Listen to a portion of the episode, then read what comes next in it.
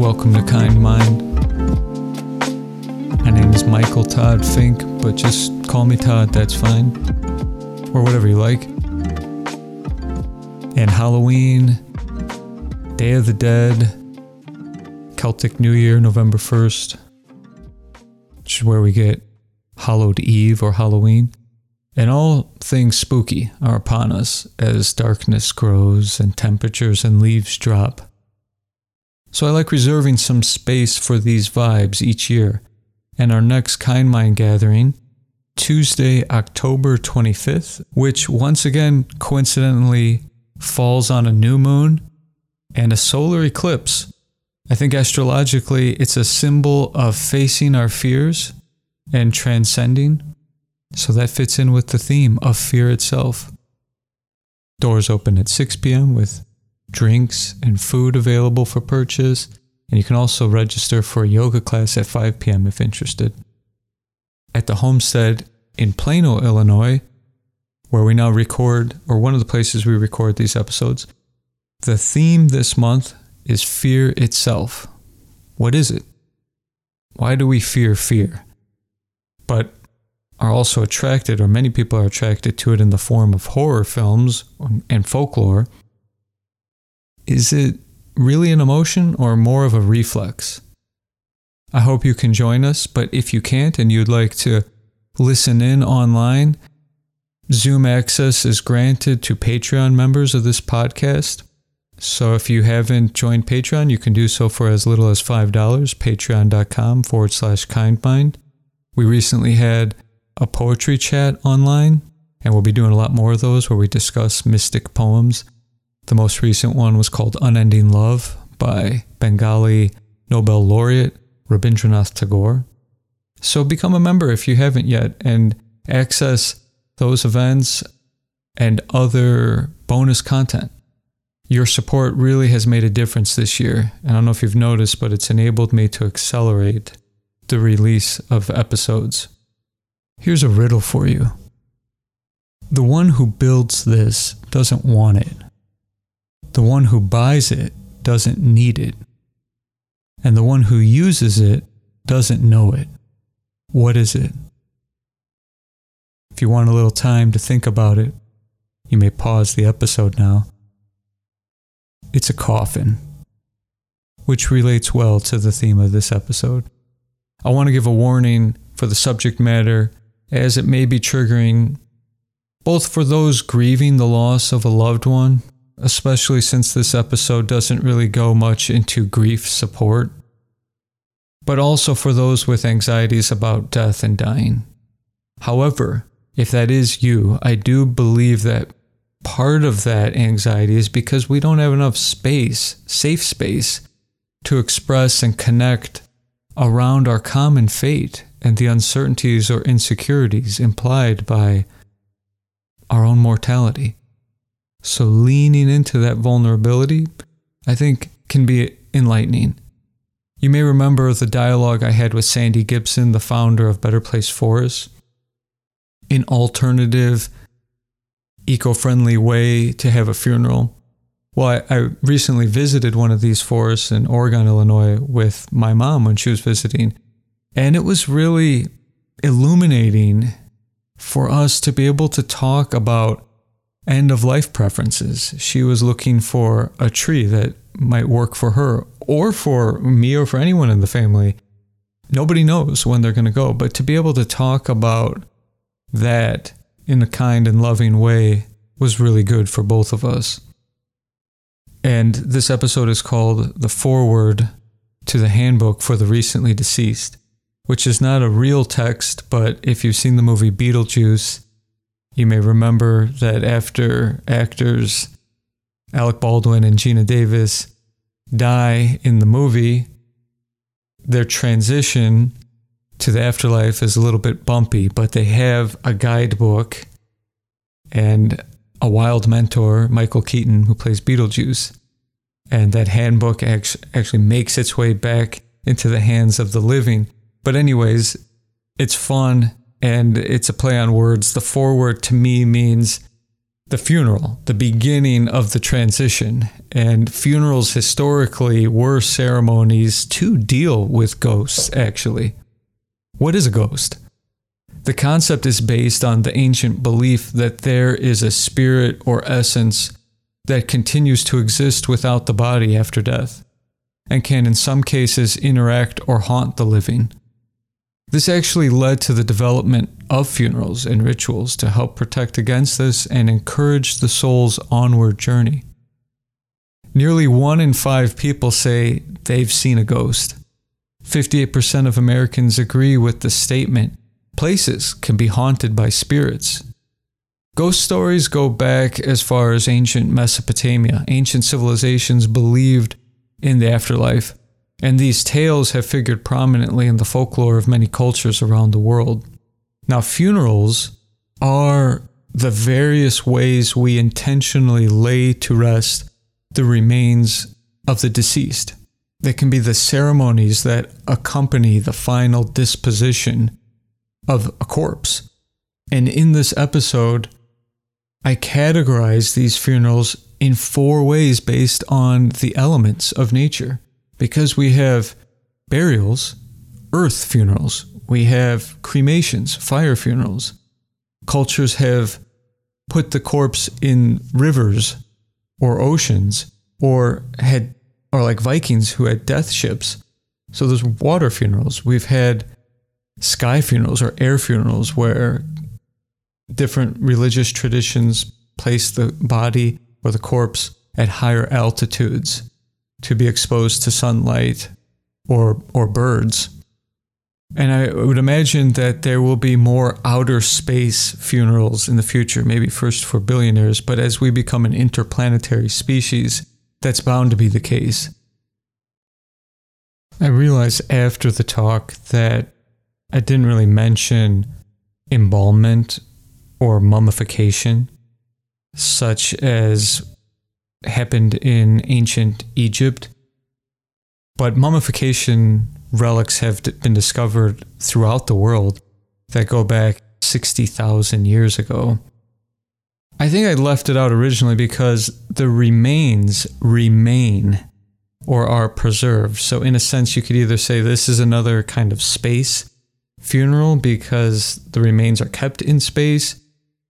But since there's not a, a final disposition, I, I think of that also as not disposing. But now it occurs to me that at a wake or the vigil before a burial ceremony, the body is prepared in such a way as to look alive with makeup and clothes. And that's not a criticism, it's just to acknowledge that it's quite the contrast from, say, public cremations in Asia. Another one is uh, tombs, but I, I see tombs as earth funerals, because most tombs are underground. The basis of most ceremonies for the deceased throughout history is permeated by the spiritual beliefs and rituals to honor the mysteries and mythologies that shape the way we say goodbye to the dearly departed.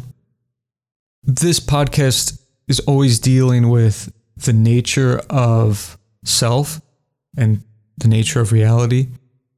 So we get into illusions of identity and ego and so on. But an interesting thing to reflect on here is with necrosis, or when parts of the body die, but not the person, we don't have ceremonies for the formerly alive tissues or organs. It's typically disposed of as medical waste in healthcare settings. Conversely, when a person dies, sometimes their organs do not and live on and are donated to another body. So I guess contemplating this, we can ask, what makes you, you? And what does it mean to be alive or dead?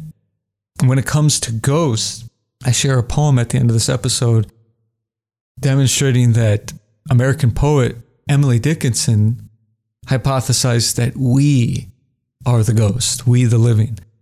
Our bodies are the haunted house, or our mind is the haunted house. The thoughts, the memories are the ghosts, and the haunting It's the rumination, the worry.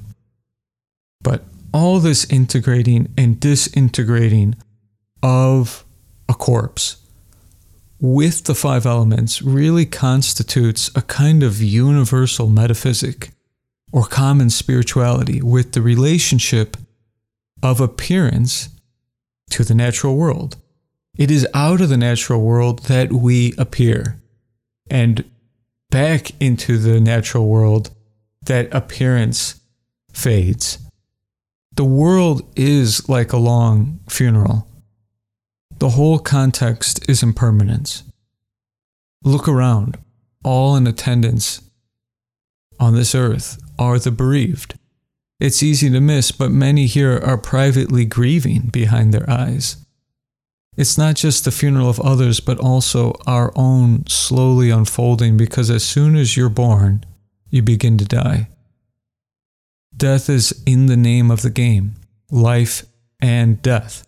Still, we miscalculate how ephemeral all experience is, just as clouds on the horizon can be mistaken for mountains.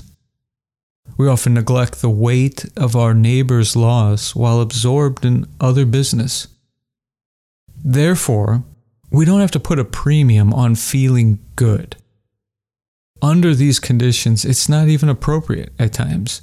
Rather, peace, compassion, wisdom, and kindness can make up the proper funeral attire, demeanor, arrangement, and offering. I don't think any of this is morbid, because there are still plenty of moments throughout to celebrate. Even when, when attending a funeral, there are moments of laughter, embrace, acceptance, and even transcendence.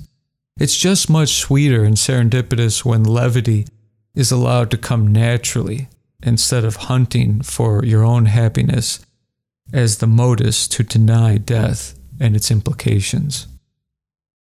I'll conclude this intro to this episode with a little bit of humor, but in no way is it meant to be offensive, especially to those who might really be feeling the heaviness of having to plan a funeral for a loved one.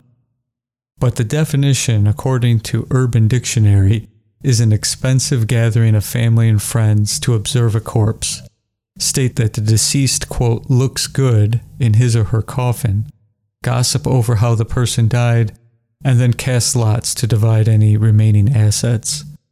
Often many of the attendees haven't had contact with the deceased in years, but now believe that appearing at the funeral to show support actually matters to a dead person. So, I hope you find wisdom in this episode and feel as though there can be more acceptance for whatever lies ahead, and that you can have the courage to talk about end-of-life preferences with your loved ones. And I look forward to connecting with you soon, maybe next week at the Kind Mind Gathering on Tuesday, October twenty-fifth. Thank you for your support, and take care.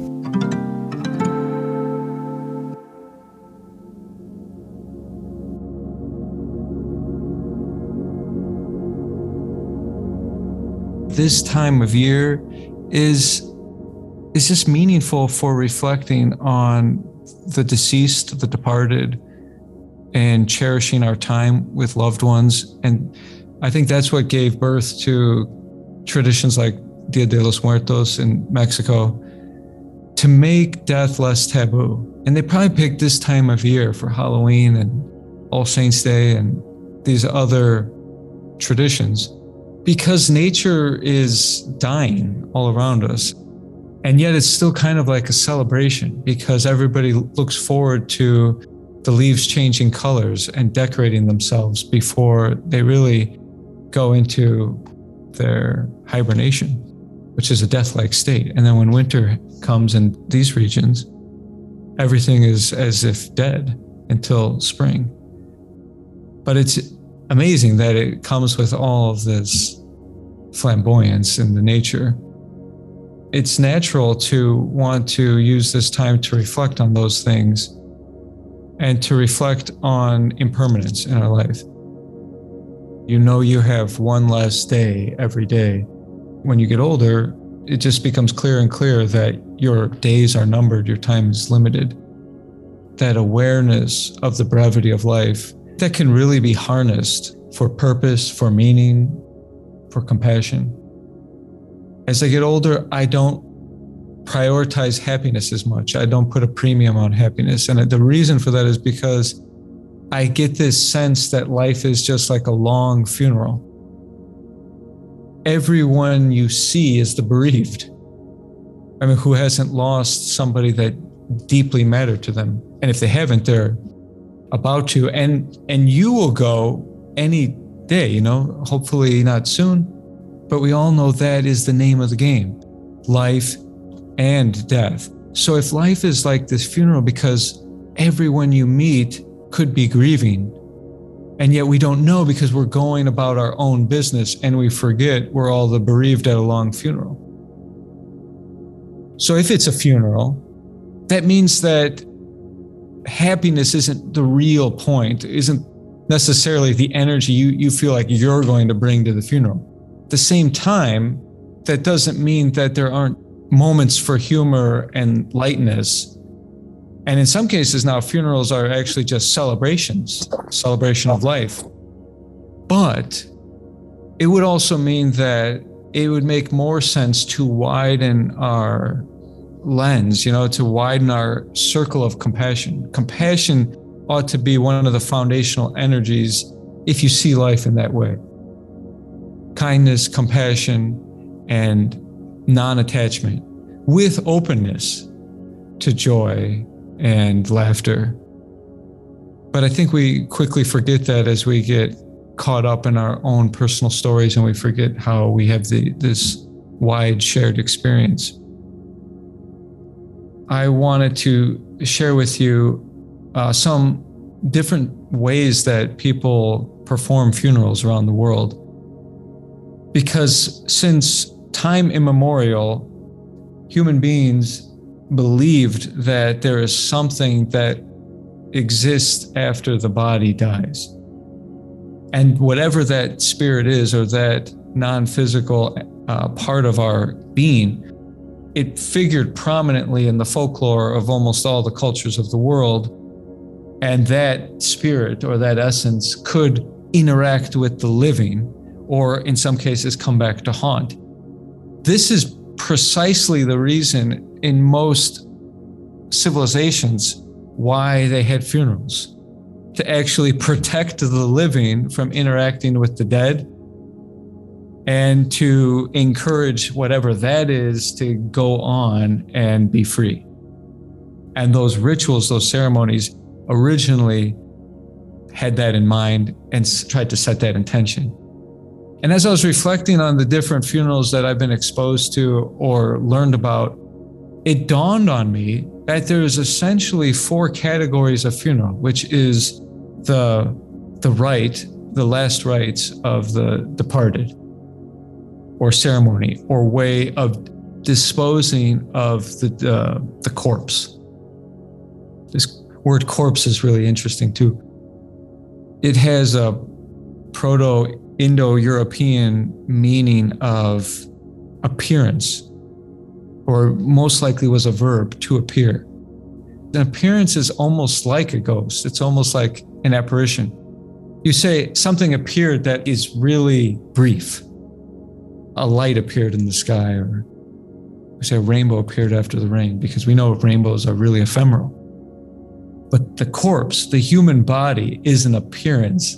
And when I think of that, and the, the molecules and particles and atoms that make up a corpse, if you could see it uh, on the scale of the Earth's life, if you could speed it up that many millions of times, it would probably just look like uh, like a little dust storm, or a dust devil in the Southwest, or um, a tornado, or even one of those mini like whirlwinds that just like stir up some leaves. You just see like food coming and particles coming and just animating for a little bit and then dispersing. And cemetery is like, in the West specifically, where we put the remains into the earth. And that word cemetery, one of its origins is in Greek, koimaterion. The koi meant uh, sleeping place. So it's pretty evident in all these traditions that that people believed that something was continuing, that life wasn't over, just the appearance had gone. There's this uh, uh, movie called Why Did Bodhidharma Go to the East? It's a Zen movie, uh, maybe from the seventies, and it's about a master and a student, and so much of this movie is silent. It's so transcendental. And at the end, the student cremates his master and then like shakes the this blanket that has his ashes on it into the wind, and seeing that that whole ceremony unfold, and it's just them two, so it's completely silent. And seeing a person go from being animated to being burned to being completely disintegrated is very sobering. You know, it really orients you back to the reality. When I was thinking about these different traditions, I realized that funerals fall into four categories, and I don't know that I've ever noticed this organized anywhere, according to the four elements. There's earth funerals, there are water funerals, there are fire funerals, and there are sky funerals. Maybe one day there'll be space funerals when billionaires start uh, putting themselves out on craft that is just like drifting through the cosmos. But these these four elements make up four kinds of funerals. Let me talk about the more unusual one first, sky funerals. I know this is part of Tibetan tradition, some Buddhist traditions. One that comes to mind is in Tibet, they would put the corpses on top of a mountain as high up in the atmosphere as possible. And then they would encourage uh, wild animals to come devour the remains. And there were other cultures that performed sky funerals for the same reason. Zoroastrians had what was called a Tower of Silence. It was a circular structure in ancient Persia, and now in a limited way, this is still done in India, where the Zoroastrians migrated to. They'd put the body on top of the tower, and the whole point was for the vultures to take the body. And it would happen within minutes. Since nineteen ninety, the Indian government permitted this pain medication called diclofenac to be injected into livestock. And when the vultures would eat the livestock or the, some dead animals, they were poisoned by this pain medication. And it killed off ninety-seven percent of the vultures of subcontinent of Asia. So by nineteen ninety, the remaining Zoroastrians could barely perform the ceremony. And now it sounds gruesome to have vultures come and devour a body within minutes, but it was considered in this tradition to be one's last act of charity. It was a way to dispose of the body as generously as possible, to not let any of, of this go to waste, and then the remains would, would fall through this Tower of Silence and be used in other ways. It was something that was super meaningful, not meant to be horrific, but it, because it was up on a tower, it was specifically for the vultures. And now that they're gone, they've tried other ways to perform this, including creating solar mirrors that would help advance the decomposition of the body with fewer vultures available. But this has not really been working in modern times. So they're trying to find alternative ways to honor this tradition. That was the same for the Tibetan people. In a particular region of the Philippines, the Sagada region, they tie coffins to cliffs, not specifically for decomposing the body as quickly as these other traditions, but to get the spirit as close to heaven. There was some intermingling with Christian missionaries and ancient shamanistic ceremonies that existed among the indigenous people there.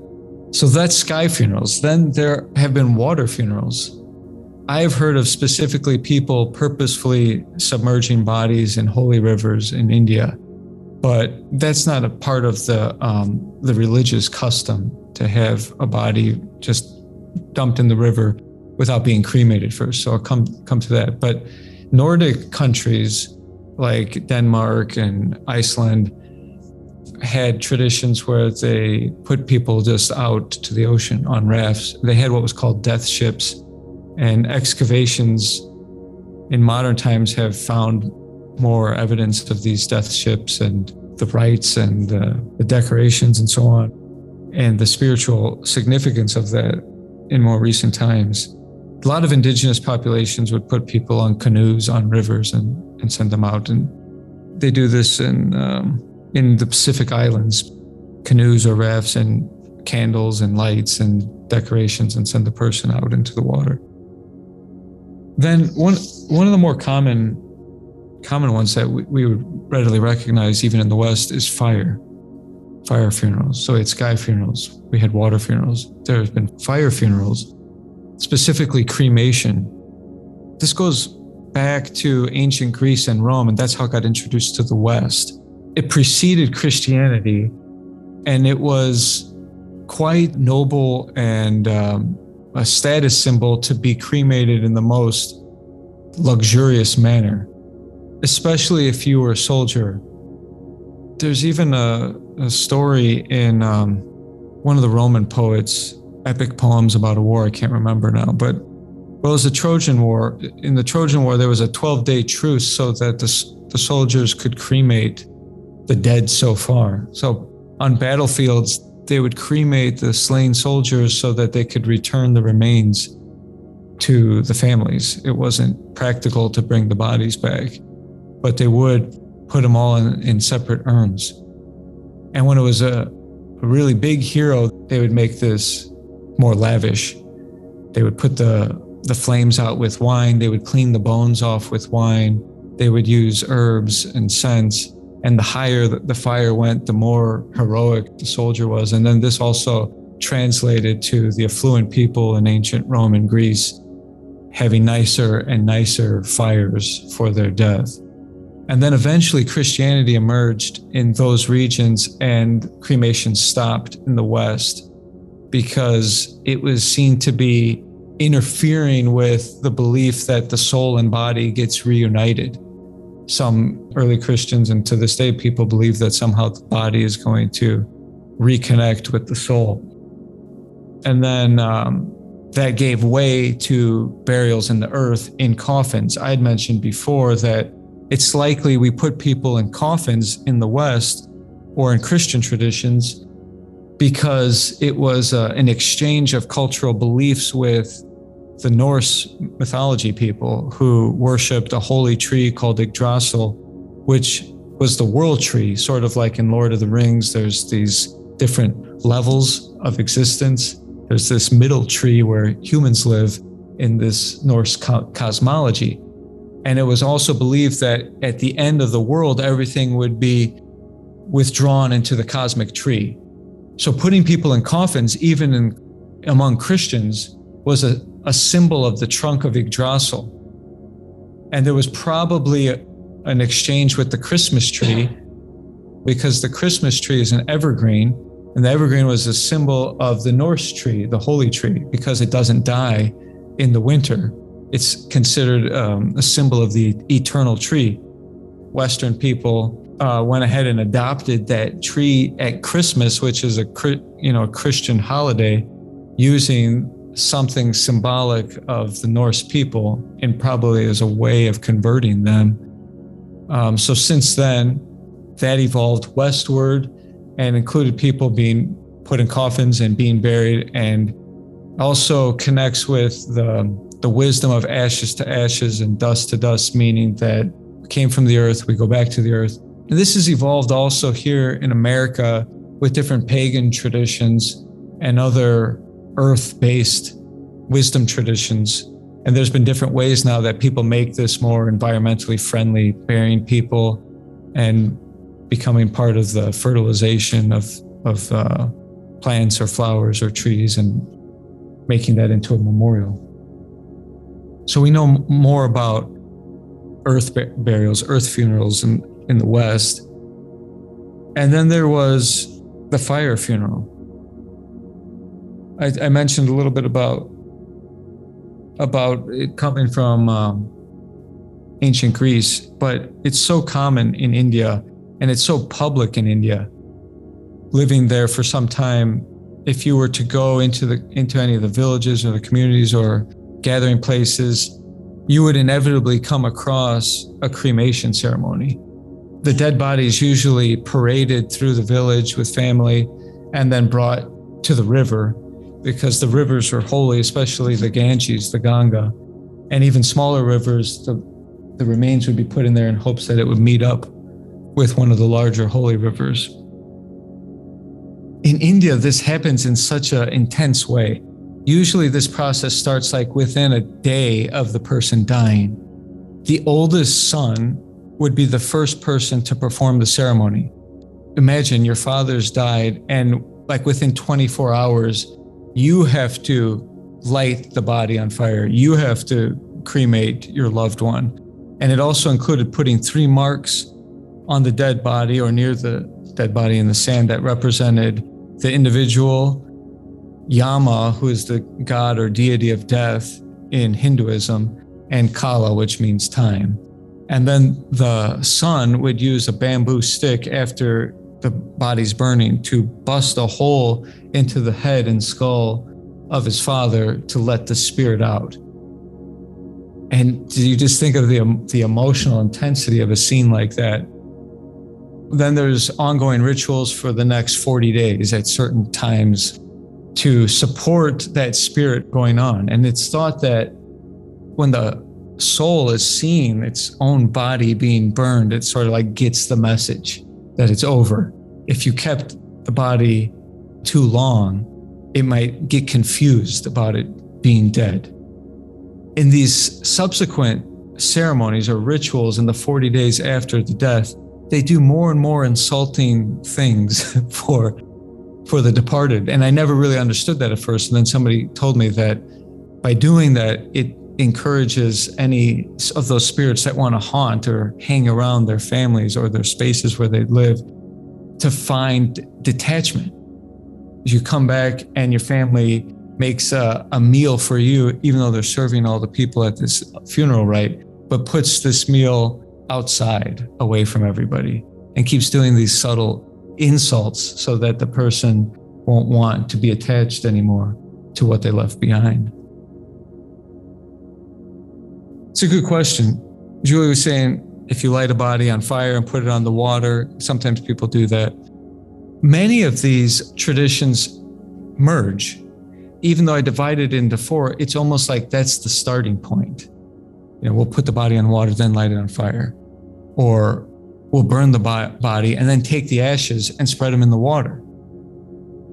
And I think at least in uh, the Vedic traditions, there was this wisdom of the elements going back into each other. The most subtle element is space, or akasha in Sanskrit, which is subtler than air. It's so subtle, but yet it's still something. Sometimes you may hear in science that the universe is expanding. More space is being created. Like space is something. There's not like space outside of the universe, because it couldn't be outside of the universe then. So time and space are properties or qualities within the universe. And out of this, the Vedic people believed that you got air. Air is subtle too. You can't see it, but you can feel it. It can move in directions. Space isn't thought to move, but air moves. It can go up, it can go over, it can move like the wind in any direction. And then you have fire coming out of the air, which needs the air to exist. And the fire goes in one direction, it only goes up. Then from the fire came water. The water goes in one direction, it goes down.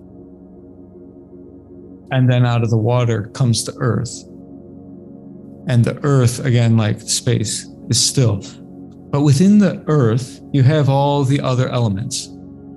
If you take a clump of earth, you find that it's moist. And there's heat, because in the earth's core, there's magma. And on the outside, there's the sun. And inside of the earth, you have the fire being stored as thermal energy. And then there's space, subtle space, and air. So in these funerals, the elements will be merging one into another, starting with the body, which is the earth. So some traditions put it in the earth, and some just took it from there and defleshed it or started to decompose it. Excarnation getting that earth to decompose, whether through vultures or through sunlight or scavenging animals. Maybe it's burned and fire and, mer- and the earth merges into the fire and ultimately gone into space. And from space, at least in these Eastern traditions, the space merges into the divine. The, so those are the, the, the rituals around the world in a general way to protect us from being haunted. That, that's their evolution. But still, some of these guys break through and uh, get the best of the living. I want to share this one Zen story I read not too long ago about a couple in love in uh, thirteenth century China. There was a young girl named Senjo and a young boy named Ochu in a village. They grew up together, they played together, and they ultimately fell in love with each other. However, Ochu and his family were a little bit lower class than Senjo, the young girl. So her father planned and arranged for her to be married to somebody else. When they informed Ochu, the young man, his heart was broken. So he decided he would no longer stay in that village. And he made his plans to travel and to never return because he couldn't suffer through seeing the love of his life be married off to somebody else. And he left in the night. And when he made his way to the bank of the river where he was about to get on his raft, he saw a shadowy figure out of the corner of his eye. And as it approached him, it became clear that it was Senjo, the love of his life. And he was so happy because he realized she must have left in the middle of the night too and heard of his plan and decided to break from her arranged marriage and come be with him. And sure enough, that's what she wanted. So Ochu was ecstatic, but also it was bittersweet because they had to leave together that night because the families would have never accepted it. So they sailed away and started a family. They had children, and after five years, Senjo would sometimes spontaneously cry, grieving the loss of the community and all her loved ones. And Ocho would confide also in her that he was very sad. And so one day they talk and they decide they can no longer bear the grief of abandoning their families, and they decide to go back. Ocho thinks there's nothing they can do now. We we have a family and a responsibility.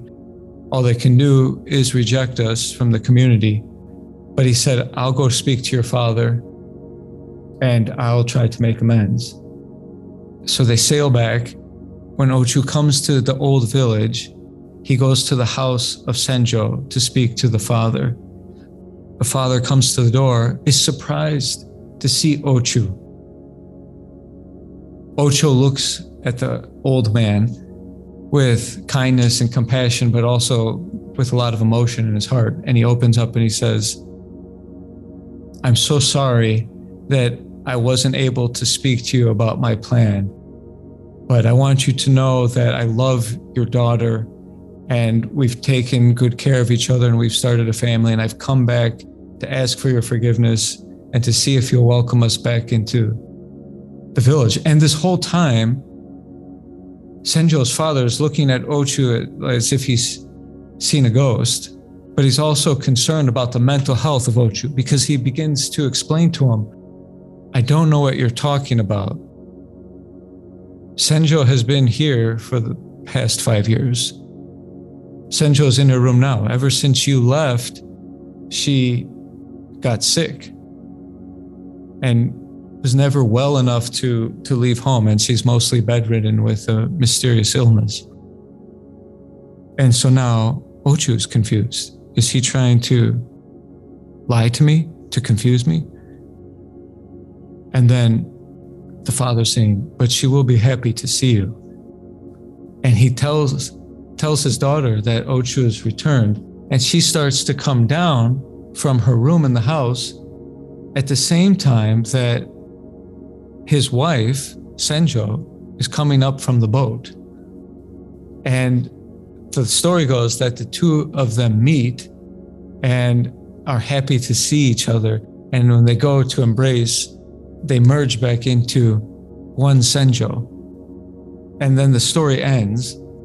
And it's also a koan. It's meant to be taught from a, a master to a student in Zen to contemplate the meaning of the of the ghost of Senjo, which one was the ghost and which one was real. And the master talks to his students, and through contemplation and self-inquiry, they realize that the koan is about the mind and how we live multiple lives at the same time.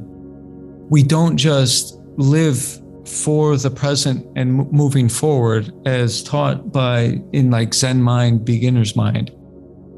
We divide ourselves and send part of our consciousness into a previous life or a previous path or a previous time. We relive it, or we continue to create that narrative. If I was doing this, I would have been here, or I should have been here by now, or what if I had done this by now? And in that way, the mind is a mind, or an ego is an ego. So in Zen, it's expressed through these koans that the mind only exists when it has doubt, when it has these thoughts, when these questions occur. If there's total stillness, that line of thinking or that projection of a self doesn't occur. So the story is all a reflection of how we create an ego, and we create multiple egos through thought and through living on different timelines like the multiple Senjos. So with that, I want to read a poem by Emily Dickinson, and I'd like you to sit for meditation, but just try to relax your mind. Maybe set your things down now. Imagine you're an old house. Your body is the house, and it could be haunted because there's been a lot of different thoughts lurking in that space. So just empty this house, empty your mind. Whatever thoughts are floating around, whatever ghosts are there, let them float away, and try to make your mind and senses receptive. Your ears are open to this poem, and as you allow it in, let it go where it wants to go. Let it echo how it wants to echo, and then we'll we'll contemplate it afterwards together. So here it goes. One need not be a chamber to be haunted. One need not be a house.